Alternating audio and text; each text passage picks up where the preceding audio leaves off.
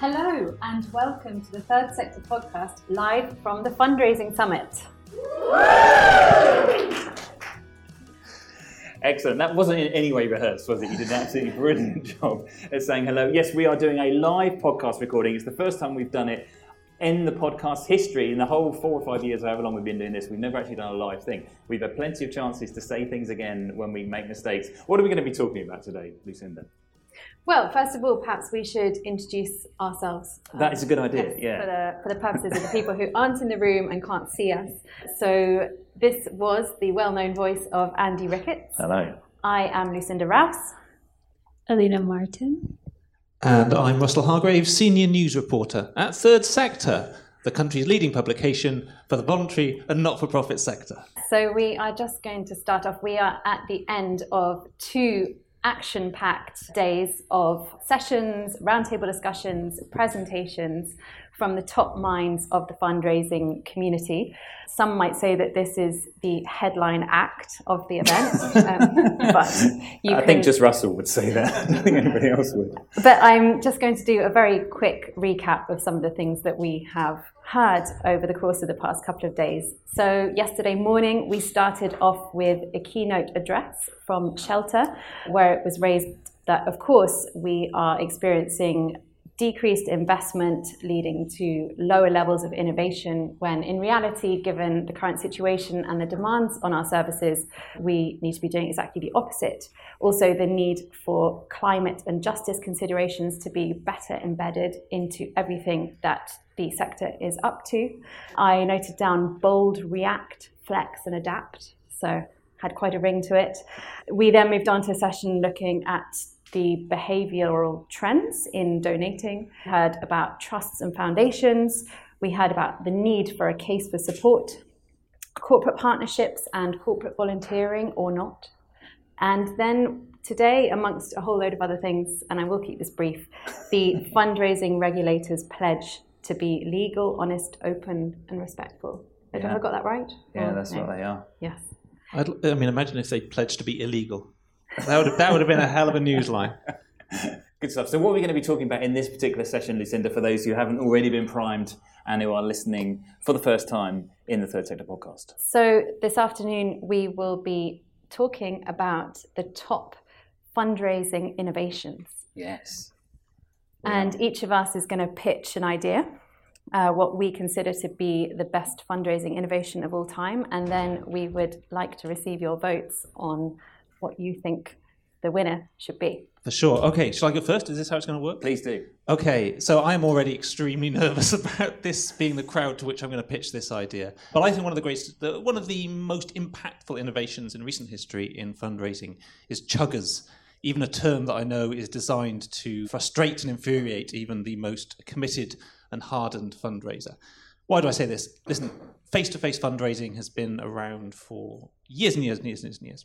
And I remember as a much younger boy in the 1980s going around with my dad, knocking on doors in the small Welsh village where we grew up and collecting money for the lifeboats. To this day, I should have done this before we started recording. I should have asked my dad why it was the lifeboats, given that we were in this kind of landlocked, tiny little village that no. But there you are, these great institutions that raise money in all sorts of different ways. And you'd go and you'd knock on the doors of your neighbours and you'd explain why. And I guess you had a cute kid with you, or in this case, me, and they, you, you might be able to squeeze a five pound note or a pound coin out of somebody. And what sort of face to face fundraising then seemed to become is something a bit more about finding people where they are, not just in their homes, but when they are going to work, when they're coming out of buildings, when they're going into public transport. You go to a big city, anywhere in this country, and what you'll find is people, the classic chugger look, with the tabard, the high vis, very heavily branded with the charity they're collecting money from, a little bit of a spiel, try and catch your eye as you walk around, and key, I think, to all this, and this is where I think the innovation really comes in, this isn't about collecting donations in a tin, this is about people signing up longer term direct debits or standing orders to give money to a charity. And then the charity has a long term supporter whose donation they can rely upon unrestricted into the long term, which is the kind of gold standard of giving. I did do a bit of background research. So 2003, 2004 is when the term really started to get a little bit of traction, not always for the best reasons.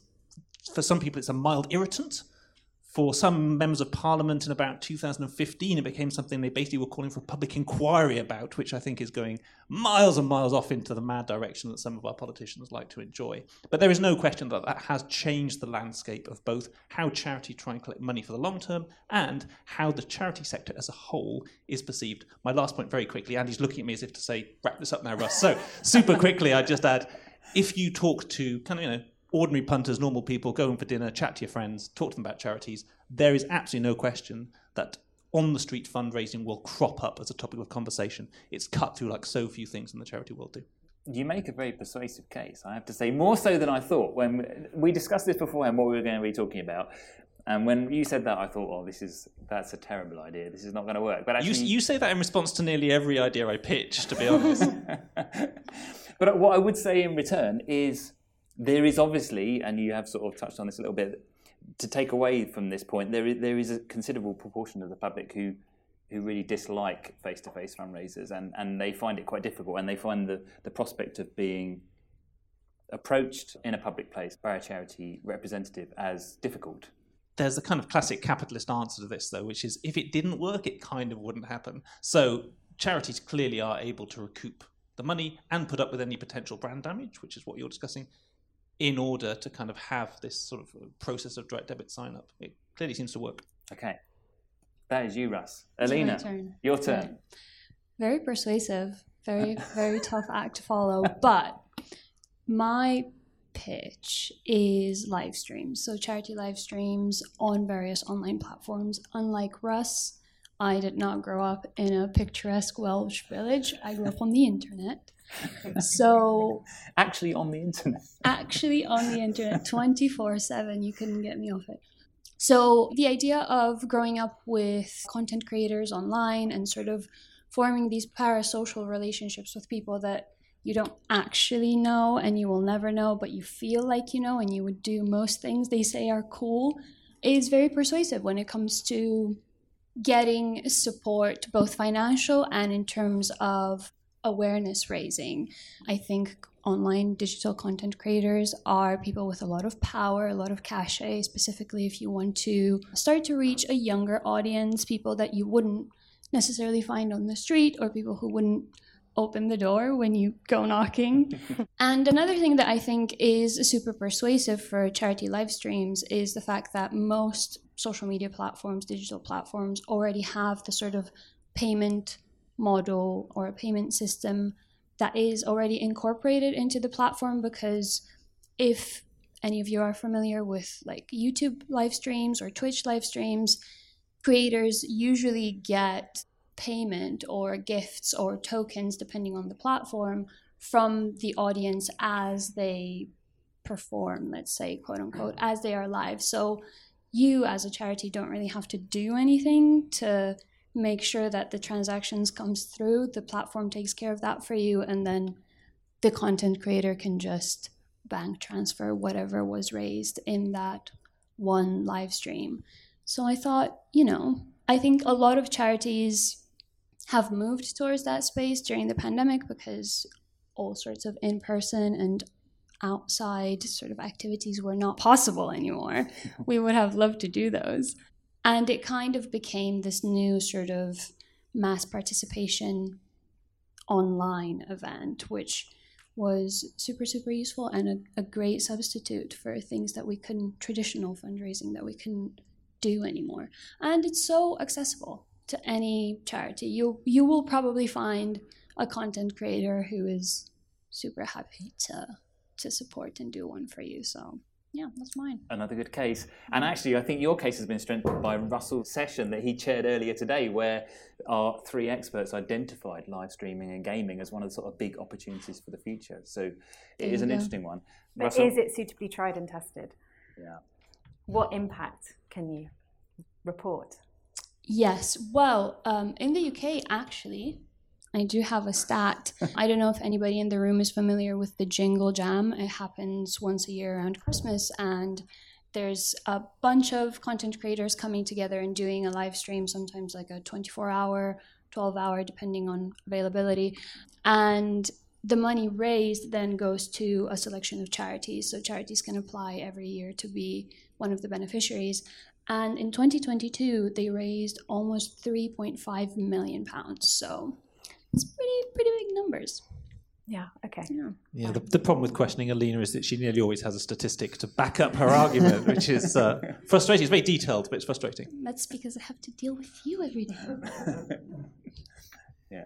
We didn't. We forgot to mention that you're a really hardcore Call of Duty player as well, aren't you? You're going to be I doing that. all used to be, have a job now. I actually said that as a joke. I didn't think that was going to be a real thing for you. But there we go. Uh, assumptions and assumptions. Is it my turn?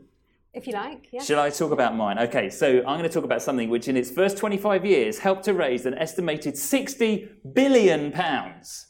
Not million, billion. 60 billion pounds. That is a lot of money. It was first introduced in 1990. It was introduced by the government. It's been refined and tested and changed since then. And it is worth an estimated 1.3 billion pounds every year to UK charities. It's gift aid. That is the thing. Oh, you clapped. I like that. I thought that was a, I thought it was a very optimistic pause, but it- there were some dividends. that was nice. No, so first introduced in 1990 by, well, actually by Chancellor John Major at the time. Gift Aid has obviously added basically 25% to donations for charities um, from UK taxpayers since then. So it's been going for 33 years. And 25 years in, yes, it was estimated by CAF that it had helped to raise 60 billion pounds, 12.3 billion pounds of which was direct donations from the purse of the Treasury. And CAF at that point called it the world's greatest charitable tax relief, which you know I'm saying is pretty, is a pretty good claim. Uh, obviously, it's been changed and amended since then. It's since had the addition of the Gift Aid Small Donation Scheme, so that small charities can have things like collections or stuff that have gone into church plates, small amounts of cash added to those sums without any additional paperwork, which has been good.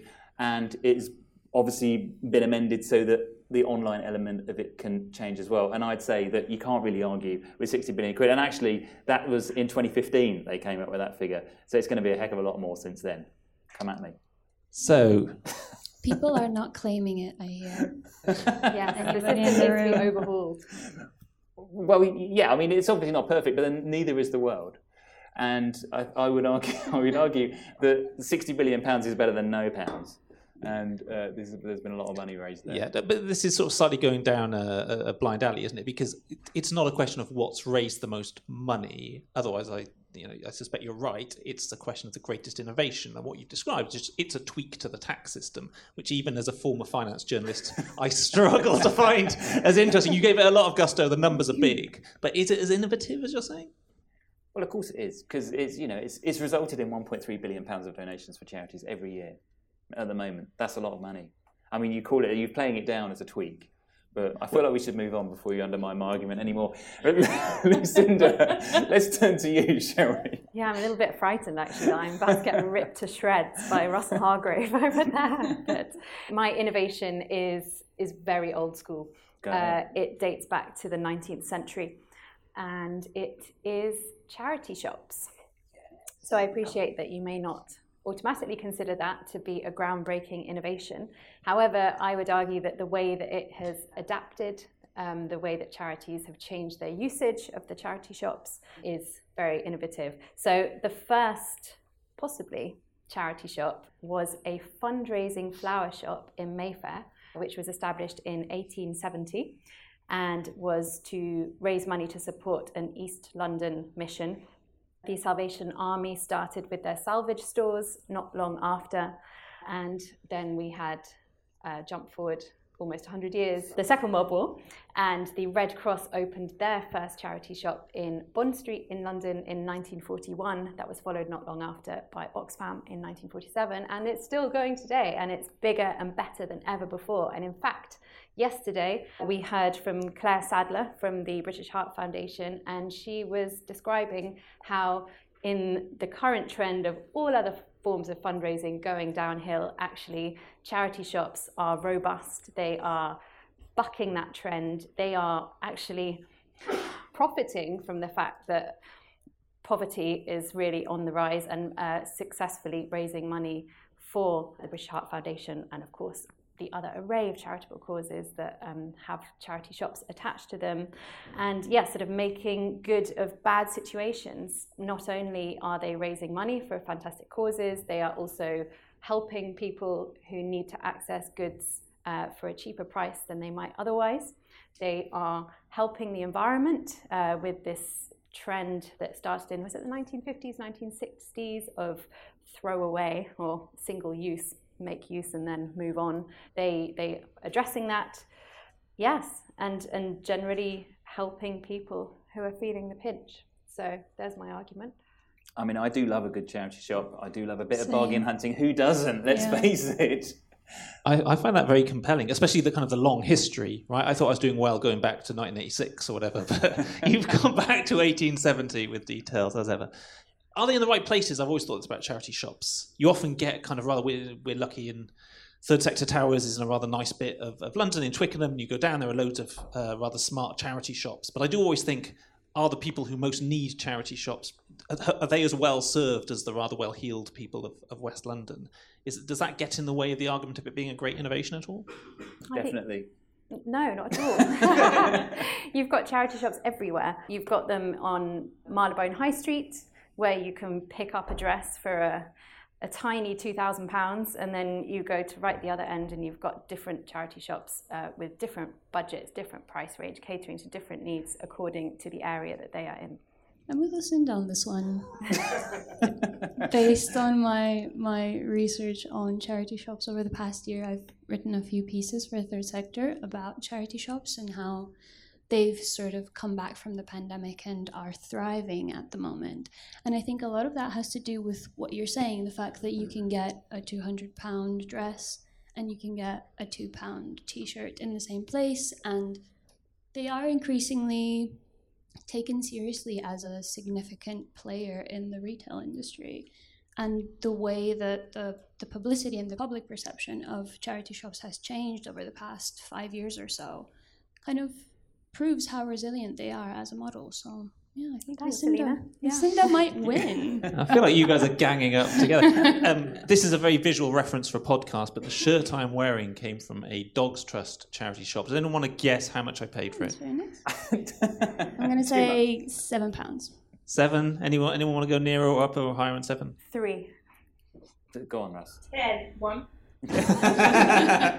Uh, tell what, it was four pound fifty. I can't be bothered to work out who was closest, but um, I felt four pound fifty. You know, it's got plenty of outings since then. Okay, well, we should definitely move on to discussions from the room because we want to hear from you as well. There's going to be a microphone winging its way around the room to who's got a great fundraising invention that they want to mention to us now. Yes, there's one there at the back, handily close to the microphone. Go on then, I'll start. I think the National Lottery is yeah. a really, really good invention. 25% of all its revenue, I think, goes towards charitable causes. It's like maybe 2 billion ish last year. But, you know, rejuvenates arts, culture, heritage, nature, health. It's one of the most like versatile funders. Kind of, yeah, touches all aspects of society. Yeah, you are totally right. And actually, I had a short list of two things, and my second thing was the National Lottery. no, because you're going to do this with all of them now. Like, there'll be another one you'll say, oh, that was the one I was going to do as well. What other ideas have we got? We've got one down here. Thank you. What about mass participation events, um, particularly what London Marathon have done to grow um, mass participation in the UK? Yeah, third on my list, obviously. well, you, you, you have run, a, you're the only one among us who's run a marathon for charity, right? Um, I guess so. Yeah, yeah, and, and that is true. I mean, we, we did hear earlier, didn't we, about the rise in numbers of people who are applying for the London Marathon. I think it was yesterday. For those who are here, half a million people or something applied to take part in the London Marathon, and there are loads of other big events. I do fear as if there is a bit of fatigue going on with other sorts of events. You've got these iconic events like the London Marathon, I don't know, London to Brighton Cycle, some of these big things. I wonder whether there could be a bit of a risk of sort of saturation. No, I disagree. You okay? Because looking and comparing with Alina's suggestion, fits in very nicely with the digital mass participation ice bucket challenge. I mean, how much did that raise? I don't have the figure off the top of my head. it was like 30 million pounds just yeah. for the Motor Neurone Disease Association alone. Yeah, and jumping into a bath full of baked beans That was fourth on my list. All right. I mean, I presume, I mean, an audience of fundraisers will know much, much better than us. An awful lot of things then tried to copy what the Ice Bucket Challenge achieved under pressure from sort of trustees and executive teams who wanted to reproduce all that money. And I suspect an awful lot of things then kind of died a death quietly online and showed that not everything does take off in the same way. So the ingredients are not always lined up in quite the way that everyone would want them to be. But in terms of the original suggestion of the sort of organised mass participation events, I think you were probably referring to Yes, but then as you say, it's trickled down to what can you do online um, to kind of push the online fundraising challenges as well. Yeah, I, I mean, actually, probably most of you will know better than me that London Marathon breaks its own record basically every year, doesn't it, for the highest amount raised for charity by a single annual um, mass participation event, or I can't remember exactly what the wording is, but something like that. It is obviously massively successful in what it does. Thank you. Any other ideas from within the room? Yes, we've got one there. I'm fairly sure this is going to be something that's not on your list because it's quite contentious. But um, it's and I guarantee it's been going a lot longer than even charity shops, um, maybe French Revolution. And that's protest. If you look at Extinction Rebellion in 2019, they made 2.5 million pounds. Now that's not applicable. You know, you, I mean, the British Heart Foundation can't go out protesting heart disease, but um, but I can definitely see ways in which it can be leveraged. Yeah, that's Did an they interesting gift aid that? well, they probably could, couldn't they? I mean, I'd say they would. What do we think? I think that's cracking. I think that's a really compelling argument. Yeah, I mean, it's a little difficult to kind of broaden from the concept into application, right? So I'm, I'm not sure how far beyond Extinction Rebellion there are other examples we could draw on. But again, the whole point of innovation is what happens in five years and ten years and twenty years time, right? Yeah, I would I would possibly add to that that you could potentially see it, using it as a guerrilla marketing tactic, especially for smaller charities on the ground in their local community. Things like that could really raise attention to their issues. Yeah, it's a, it's a good thought. I like it. I like the left field nature of that one. Have we got any other thoughts from within the room? Going back to online, I was going to suggest uh, YouTubers who have you know millions of, of followers and they do fundraising shout out for a particular charity which they have a connection to. It's very been very very successful recently. Yeah, definitely. I mean, I think YouTubers have huge platforms at the moment, and YouTube itself has sort of incorporated the the live stream component into the platform itself, so you can do both. You can have people have all sorts of campaigns, and there are huge like the. If anybody in the room is familiar with Mr. Beast, he is a huge philanthropist and has been doing all sorts of challenges and these sort of attention grabbing videos um, and the money does go to a lot of great initiatives now whether this is just uh, clickbait on his side or not is a completely different question i don't really want to get into the ethics of that but it's such easy money for charities now obviously you just have to form a relationship with somebody who has 10 million followers on youtube it should be easy Easy, yeah. Yeah. And we had the, uh, another idea here. I think match funding campaigns are also some innovative uh, that that's helping especially small charities in terms of expanding their donor base as well and also getting that matched funding extra funding that they require. Yeah, so you're talk- talking about things like the Big Give. that Yes, of yes, the big give, the childhood trust, yes. Now that that's a really interesting idea, actually. The Big Give it certainly had its rocky times at the beginning, if I remember correctly, way back. I've been at Third Sector for ages, but I remember small charities loving it, but also complaining about it because it was difficult. I really feel like they've evolved it since then. It's been great, and obviously now the government does loads of match funding when it comes to big emergencies. Whenever there's a major catastrophe in the world, and the DEC launches a campaign, they normally have a the government normally has a match funded element. And I was going to say, even before the DEC, international development charities benefit so much from the big government match funding schemes, the names of which have all escaped me, which is a very bad timing for me to forget what any of them are called. But there have been a whole series over the last 10 years, 15 years, and you talk to um, the charities in that area, state the obvious, right? You can raise 10 million quid and suddenly it becomes 20 million. That's absolutely fantastic. And it's a way into government to talk to them about earning more money and fundraising more money in the future as well. So, yeah, uh, at the government level, it's been incredibly helpful. Good, Can't thank argue with that. So I think now is the time to cast our votes. It Russ, is. can you give us the run? Yes, I'm going to get. I'm going to do a quick rundown so we don't forget any, and I'm going to go through them. We'll just have a show of hands, and I'm going to ask Andy. Well, we can't we can't have a show of hands because no one can hear it on the. Oh, okay, no, well, That's a slight flaw, isn't that? I'm not the multimedia reporter. It's worth pointing out. I, I, I tend to forget these things. Okay, see it. We need people to cheer. Right, And that's, okay. that's how that's how we're going to decide which is going to be the winning. I'm going to run be the through them now so that everyone's prepared. They can choose which one they want to cheer for, and then we'll do it properly after that. So, very, very quickly, just from the stage here, we've had Andy saying it's gift aid. We've had uh, Lucinda talking about charity shops. Alina says it's all about live streaming. I've said it's about chuggers. You chaps out there, we've had YouTubers, we've had the National Lottery, we've had mass participation uh, fundraising, we've had protest, that's something for the future, and we've also had match funding. So, I'm just going to go to one, one after the other. Give us a cheer. Save up the one you want. First of all, Andy, who agrees? Gift aid. Yes. oh, you did it first. That's like no one's going to cheer for the first one. Seriously, if we get a little editorial commentary on every single one of these, we're going to be here until about half past 11 at night. Okay, who agrees with Lucinda? Charity shops. Yes. Thank you. Absolute state of this. Okay, Alina. Who agrees with Alina on uh, live streaming? Oh yeah. Okay. Feel it down. Uh, don't feel under any pressure at all, but who agrees with me on chuggers? Nobody. So predictable. Okay, who agrees? okay, getting down the list now. You're going to vote. You're going to prefer your own, I'm sure. So, uh, YouTubers. Okay. I agree. For those listening at home, I think the gentleman It's you and most me. excited was the gentleman who said YouTubers as well. Uh, who says National Lottery? Yeah, yeah. Oh, we have a rumble of approval. Uh, who says mass participation? Oh, also pretty good. Um, who says protest? Yay! and finally, who thinks match funding is the greatest innovation? Yes.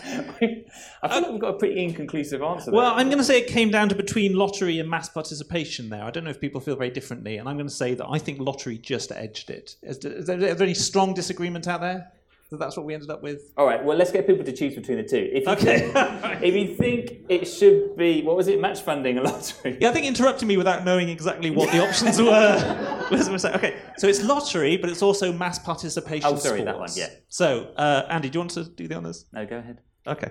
Um, so, if you think the answer is the national lottery, cheer now. Woo! Yes. And if you think the answer is mass participation, cheer now. There we are. We have an answer. It is mass participation. It's all those London marathon runners. It's all those Brighton cycle riders in their lycra raising money for good causes. And I'd imagine we're in a room full of people who've done their turns on the street corners, kind of cheering and waving the banners and all that. Um, and as someone who's done a run or two in their time, that does make the world of difference. Um, so great, there we are. We have a winner. Well done, everyone.